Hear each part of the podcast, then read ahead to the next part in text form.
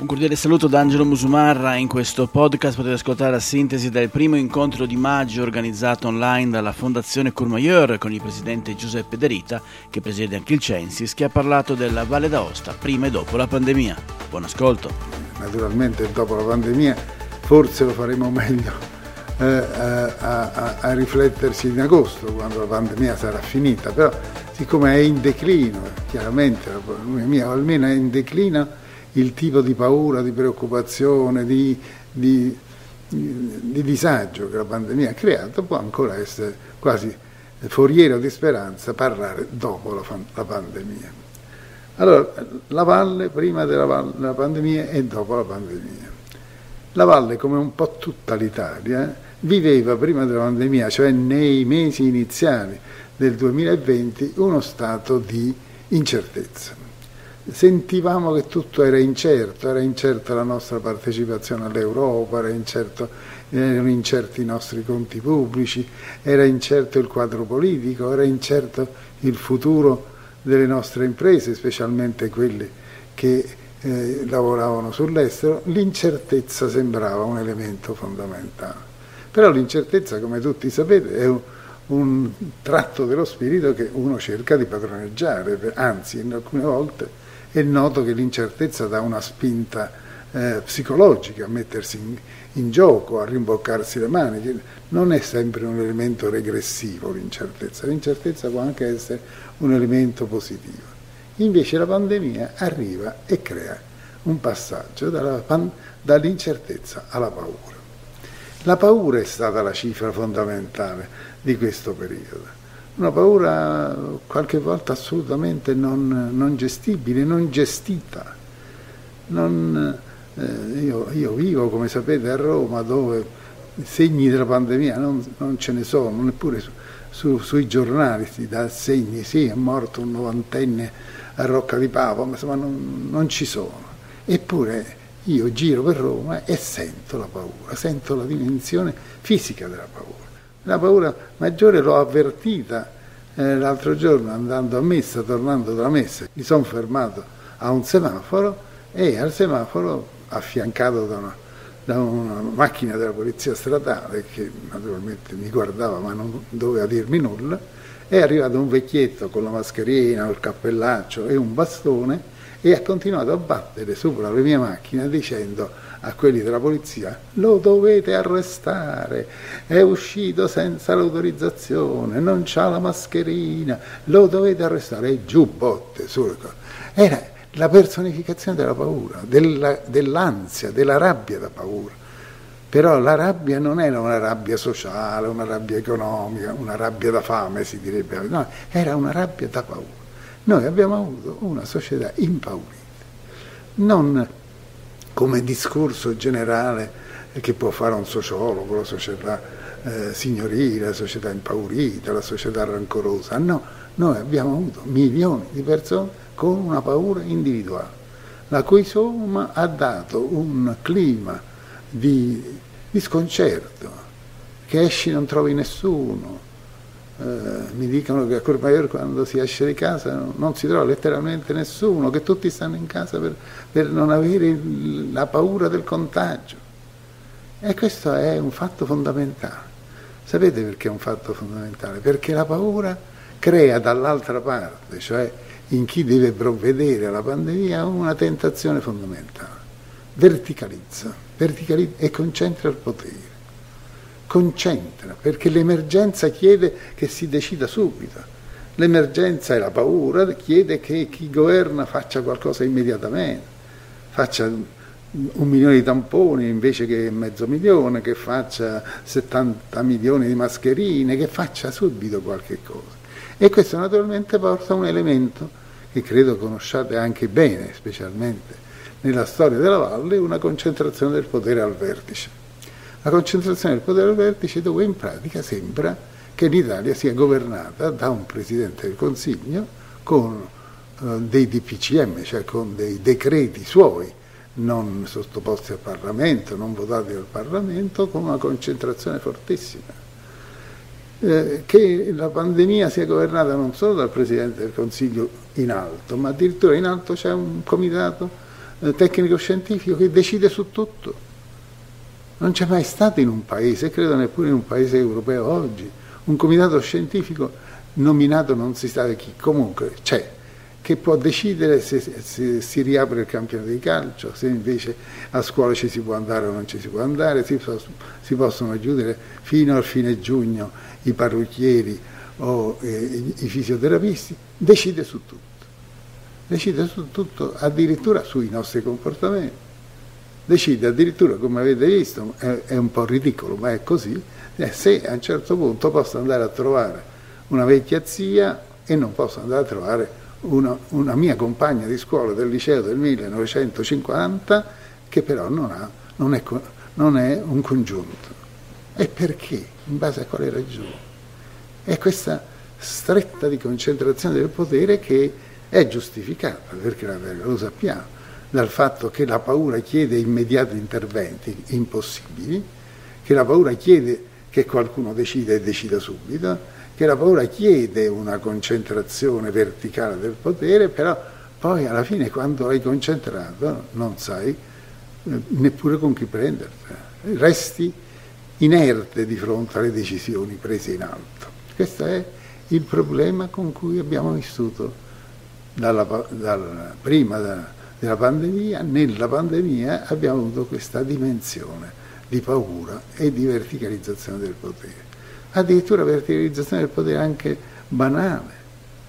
Se vi ricordate tutte le calamità degli ultimi decenni, eh, scattava una beneficenza privata, scattava la lettera eh, ai direttori, la lettera al giornale, la sottoscrizione dei nostri lettori, scattava.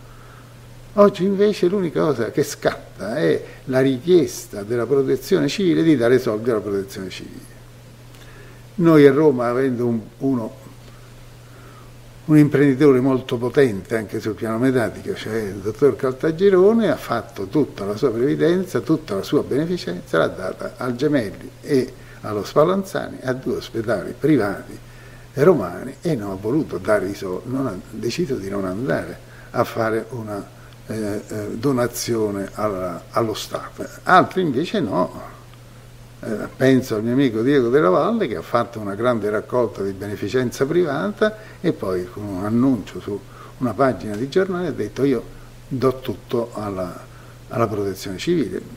il che naturalmente questa distinzione fra privato e pubblico nel momento del bisogno si viene a esaurire e tutto resta pubblico, tutto concentrato nel pubblico. Ecco, questo è stato un segno della pandemia che resta che resta perché ce lo sentiamo dentro questo fatto che qualcuno comanda sopra di noi. Eh, no, non può essere così, lo dico. Il mio amico Massimo Cacciari mi ha scritto una lettera furibonda dicendo ma, ma dove siamo? Che un Presidente del Consiglio venga in televisione a dire vi concediamo, non, non, è, non è un partito, non è un paese democratico, è un paese già colluso con il potere, ma questo è un problema politico che come sapete non mi interessa e non voglio trattare. Quello che voglio trattare invece è una cosa diversa perché riguarda il dopo, riguarda il futuro. Un, un così, una così profonda verticalizzazione, trasposizione al vertice del vertice del, delle decisioni. Nel momento in cui finisce la, la pandemia, che succede? Con una situazione in cui le aziende sono in crisi, i disoccupati sono tanti, bisogna rilanciare l'economia. Chi ci pensa a rilanciare l'economia? Nella logica che ha governato la pandemia ci dovrebbe essere solo lo Stato. Il potere pubblico chiamato all'urgenza, alla drammaticità dell'urgenza, né in una situazione di altrettanta urgenza, qual è un, un autunno particolarmente delicato sul piano economico, eh, passando dalla guerra della pandemia alla guerra per la depressione economica, eh, ritorna una figura dello Stato. È vero, non è vero, è comprensibile, è comprensibile perché tutti noi in una situazione si dice, beh, vediamo un po' cosa fa lo Stato, cosa può fare lo Stato per noi. Lo Stato viene captato, il potere pubblico viene captato da questi bisogni individuali. Cosa può fare? Per me che ho perso il lavoro, cosa può fare per me che tre, da tre mesi non ho più il negozio aperto, cosa può fare per me che eh, facevo il bracciante agricolo eh, e, e, oggi non, non, non, vado più neppure a raccogliere i pomodori, cosa può fare per me? E allora scatta un meccanismo che l'avete visto su tutti i giornali, in cui lo Stato interviene direttamente sul singolo bisogno. Lo Stato non, non, lascia il suo vecchio ruolo, che tutti conosciamo e accettiamo, di soggetto generale dello sviluppo, cioè di quelli che fa il quadro generale, che fa gli interventi strategici, che, che coinvolge e convoglia tutte le energie, lascia quel, quel, quella soggettualità generale di largo respiro e diventa eh, il promotore, il provveditore di eh, sovvenzioni ad persona. Nasce così questa saga che avete letto tutti, la saga delle, dei bonus. Il bonus al, al, commercialista che non ce l'ha, il bonus all'impresa che non ce la fa, il contributo a fondo perduto per l'impresa in crisi, il bonus per eh, i 350 mila euro per chi non può fare le vacanze, si fa le vacanze, il bonus per l'acquisto di 200 euro per l'acquisto della bicicletta, visto che i, i, i, mezzi pubblici sono tutti impegnati, il bonus per eh, la, la, babysitter perché la bambi, il bambino resta solo mentre io torno a lavorare, abbiamo fatto un, uno Stato della sovvenzione pubblica, uno Stato del, del bonus. Questo è il pericolo. Non è il pericolo, noi superiamo la pandemia e è onore al merito. Chi l'ha affrontata, può averla affrontata con un tono no, più signorile o più eh, dittatoriale, eh, alcune improvvisate dei nostri virologi possono non essere piaciute, ma oh, l'abbiamo affrontata, abbiamo superato, almeno speriamo, abbiamo superato la fase acuta, ma la fase successiva, la fase successiva veramente possiamo dire e chi è lo Stato che si prende carico della nostra soltanto uno che ha un po' di soldi, fino a quando ce li avrà onestamente, e che può darci la sovvenzione. E moltiplichiamo le sovvenzioni. Se, se prendete i giornali dell'ultimo mese, voi trovate le sovvenzioni più strane, promesse, poi non mantenute, per carità, ma questa corsa a chiedere qualche cosa per me che sto male e lo Stato che fa qualcosa per te che stai male. Direte ma questo è normale, specialmente in una classe politica che ha come slogan di fondo non si lasci nessuno indietro, quindi non possiamo lasciare nessuno nella povertà, quindi dobbiamo eh, tornare indietro e dare il, il bonus a chi è rimasto indietro. Però onestamente questo significa che non c'è un disegno, che non c'è un disegno di come sarà il Paese nei prossimi anni. Non perché siamo usciti dalla, dalla dalla pandemia, perché uscendo dalla pandemia abbiamo bisogno di sapere dove andiamo, abbiamo bisogno di sapere che, no, che domani dobbiamo soltanto aspettare la lettera dell'Inps che ci dice che quei soldi promessi sono arrivati o la lettera delle banche che dice che il contributo all'impresa è arrivato. No, non possiamo fare, dobbiamo avere una, fatemi essere un po' retorico, una speranza del domani, un, un, un'Italia diversa da quella. Ma non possiamo avere una specie di eh, contenimento giorno per giorno dei problemi, perché nel, nella, nella, pandemia era giusto il contenimento giorno per giorno dei problemi, il trovare un, un letto di, di, terapia intensiva era un problema giorno per giorno. Eh, trovare i tamponi per fare tamponamenti di massa era un problema giorno per giorno, ma adesso questo lavoro punto per punto, momento per momento, bisogno per bisogno non può andare. Dobbiamo avere un quadro, qualche cosa di generale, se no ragazzi,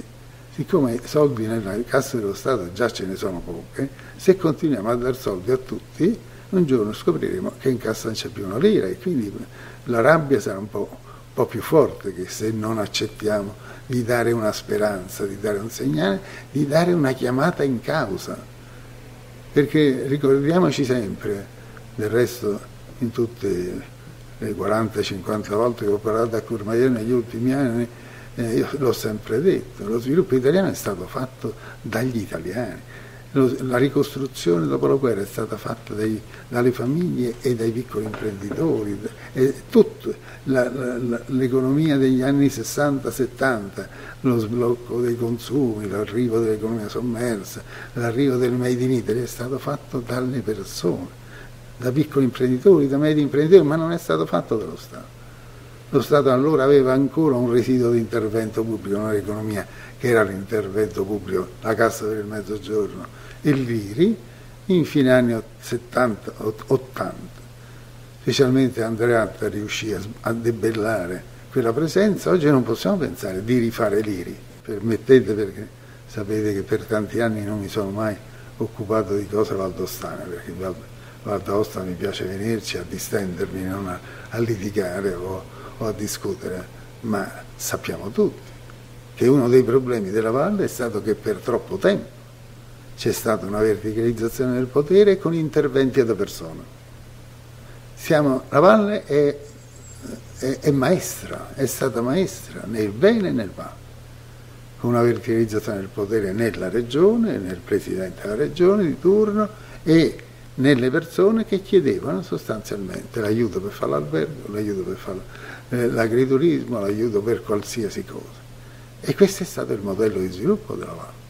Oggi il modello di sviluppo della Valle potrebbe essere lo stesso perché anche, anche Roma, anche lo Stato, anche la politica nazionale va nella direzione di concentrare al vertice e di garantire sovvenzioni alle persone. Sarebbe un errore, lo dico francamente, non, eh,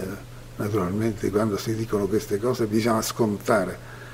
che c'è l'attacco brutale di qualcuno, dice ma che ha detto Derrida, eh, qui, qui, c'è il problema di dare i soldi ai poveracci, c'è gente che ha fame, c'è gente che, non, non, che aspetta il pacco di pasta, cosa che non vedevamo dall'epoca di Achille Lauro a Napoli negli anni 50, aspetta il pacco di pasta dello Stato, non, non esiste,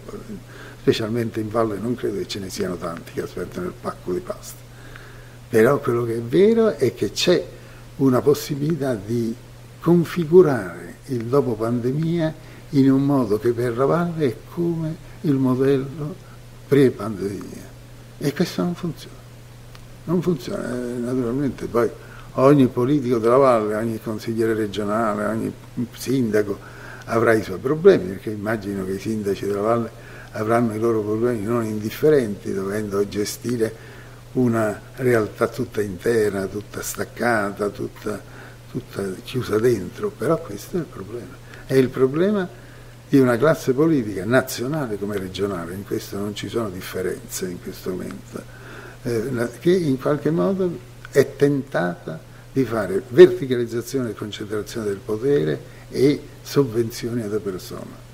I valdostani che hanno già vissuto quella, quel modello e che alla fine hanno deciso che non gli piaceva più tanto, forse potrebbero insegnare oggi qualcosa anche agli italiani. Kierkegaard diceva che il prefisso ri è un ritornare, un ripensare, ricollegare, significa che c'è un esame di coscienza che è stato fatto e che si riparte da quello che si era. Ho l'impressione che questo sia il vero problema della valle, ritornare, ripensare, ricollegarsi, riprendere il cammino fatto. Non ci sono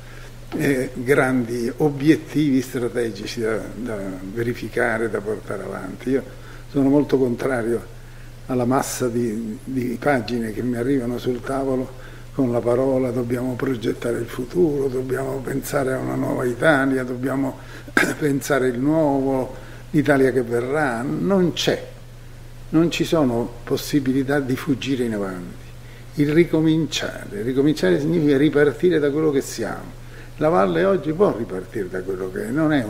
uno zero via zero la valle, deve però capire cosa c'è dentro che va ricominciato, cosa c'è dentro che deve fare esame di coscienza di quello che è stato fatto o non è stato fatto, dalla regione fino all'ultimo piccolo imprenditore turistico valdostano. Bisogna riprendere le fila del proprio comportamento, della propria strategia, del proprio modo di lavorare, ricollegarlo al passato e avere gli spazi la piccola fantasia per fare i passettini avanti, perché ricominciare non è partire a razzo per un futuro probabilmente improbabile, ma invece è un continuo, paziente ricominciare. Il problema della valle è un problema certamente turistico. Se uno pensa a quello che sta avvenendo in Veneto, dove in pratica si riaprono le spiagge, si riaprono gli stabilimenti, perché in una zona quale il, quale il Veneto, dove in fondo il primato dell'industria, della piccola industria, della, del lavoro eh, in conto terzi per tutta l'industria tedesca eh, e l'esportazione, e noi in, in, Veneto troviamo che il Presidente della Regione riapre le spiagge e tenta il salvataggio della stagione turistica prossima avventura. E quindi il problema del turismo è un problema vero, che per la Valle sarà più difficile, naturalmente per il Veneto, perché c'è un problema di turismo estivo che parte o non parte, ma c'è una data fissa che è quella del luglio-agosto e poi ci sarà un problema di turismo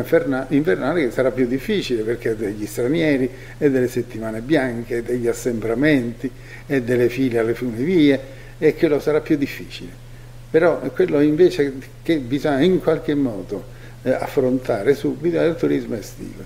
dove effettivamente non è pensabile avere turismo dall'estero, bisogna calcolare il turismo italiano e bisogna calcolare il turismo che è tipico della tradizione valdostana dei turisti che villeggiano in Val d'Aosta, me compreso naturalmente. Io non ho alcun dubbio che torno in Val d'Aosta a fine luglio, naturalmente, se non mi costringono a restare a Roma con un decreto del Presidente del Consiglio. Però eh, il vero problema è che ce ne sono migliaia di persone che hanno fatto della valle la loro residenza estiva e che su, da quelli bisogna cominciare, da quelli e da quelli che sono stati in valle nelle scorse estati e che vanno ripresi con l'attrattiva di un'estate in montagna, di un'estate pulita, di un'estate senza virus, di un'estate ancora in piccoli gruppi, un'estate dove si va in montagna e certo non si fa assembramento in un locale pubblico e questo è il punto, il turismo è quello. Naturalmente in valle c'è stato anche un certo sviluppo dell'agriturismo e quello avrà qualche problema in più perché c'è il problema degli animali, c'è il problema degli assembramenti, delle, delle, piccole, eh, delle piccole, località, dei piccoli alberghetti su cui si è lavorato e quindi ci saranno i problemi di organizzazione anche del mantenimento delle distanze, ma io ho l'impressione che eh, l'estate potrebbe essere un'estate non scintillante, non brillantissima, ma un'estate cautamente positiva, perché si può ripartire da quello che c'è stato, da quello che c'è, dalle persone che nella valle si sentono ormai parte e, o che hanno vissuto talmente bene nella valle che ci ritornano. Io ho sempre detto che era venuto in valle nel 59 in viaggio di nozze ospite di amici e ci sono tornato perché la valle ha questa sua attrattiva di richiamare al ritorno, di richiamare a qualcosa che sembra che si sia già visto. Non è che già c'è della Bremba non l'abbiamo mai visto, l'abbiamo visto. Io lo vedo dalla mia finestra, quindi per carità ci ritorno tutti gli anni, mi guardo il bianco, mi riguardo il ghiacciaio ed è sempre una cosa nuova. E su questo bisogna contare, sul fatto che non, non finisce mai di, di sorprendere, non finisce mai di parlare il panorama della valle, le valli, le, le passeggiate in valle, si va e si va eh, e, e, e, io ho una grande voglia di tornare al vallone di Malatrà, ci sarò stato decine di volte, però per me è un'esperienza umana che va valorizzata perché è un'esperienza che fa tornare, questo dobbiamo tentare di fare in questo momento difficile. Sull'industria valdostana non posso dire molto perché in fondo è un'industria che ha sempre sofferto dall'epoca della Cogna in poi, non abbiamo mai avuto uno sviluppo industriale degno di rilievo. Però quello che è avvenuto in valle è stato particolare. La valle ha fatto un po' di industria in eccellenza d'agricoltura, in eccellenza di turismo, ha fatto qualche cosa che in qualche modo prescindeva dalla vecchia cultura industriale, lo stabilimento, i, le macchine, eccetera, eccetera. Ha fatto l'incrocio fatto l'incrocio per esempio su agricoltura e industria vinicola, quindi tutto sommato oggi c'è un'eccellenza del vino valdostano che in qualche modo è industriale, per certi versi non è più agricolo, è industriale. Ha fatto qualche esperienza anche più piccola, penso a, a tutto l'allevamento caprino su cui noi Censis e, insieme alla Fondazione Cormaiera abbiamo fatto anche una ricerchina dove in fondo l'incrocio fra agricoltura, allevamento caprino, eh, agriturismo e produzione di eh, specialità in qualche modo ha fruttato bene. Non, è, non, è, la risoluzione dei problemi, non è l'arrivo della Fiat Amelfi che cambia esattamente il panorama, eh, il, il panorama paesaggistico, il panorama economico, il panorama imprenditoriale. No, sono piccoli episodi che però concorrono a dare il senso che l'industria nella realtà valdostana è un'industria che nasce dal basso, che nasce da una voglia di fare qualche cosa che viene radicata dal basso. Se io penso sostanzialmente all'avventura dei Gobbi con la Grivelle, nasce da, un, da un, una bottega eh, di, di, Fabbro, di, di, di Dolon, e è diventata una, fabbrica mondiale, di, produzione mondiale. Eh, nasce dal basso e su questo bisogna avere il senso forte della realtà, bisogna sapere che il futuro di questa valle sta nelle mani di chi ha cominciato a fare qualche cosa, chi ha cominciato a fare un po' di turismo, chi ha fatto un po' di agriturismo, chi ha fatto vino, chi ha fatto produzione eh, casearia, chi ha fatto qualche cosa. L'industria è per la valle una parola, l'industriarsi, il fare qualche cosa da soli, l'industriarsi a fare, il, l'impegnarsi a fare. Ecco, il futuro delle, della valle è in questa industria, nel singolo che si industria a fare qualcosa di nuovo e sono convinto che è il modello che può avere futuro in questa valle. Ed è tutto per questo podcast, grazie per il vostro ascolto. Se ritenete interessanti i contenuti che avete appena ascoltato potete condividerli utilizzando i canali social di Aosta Press. Per ogni comunicazione potete scrivere a podcast.it. Al prossimo ascolto, buona continuazione, state bene.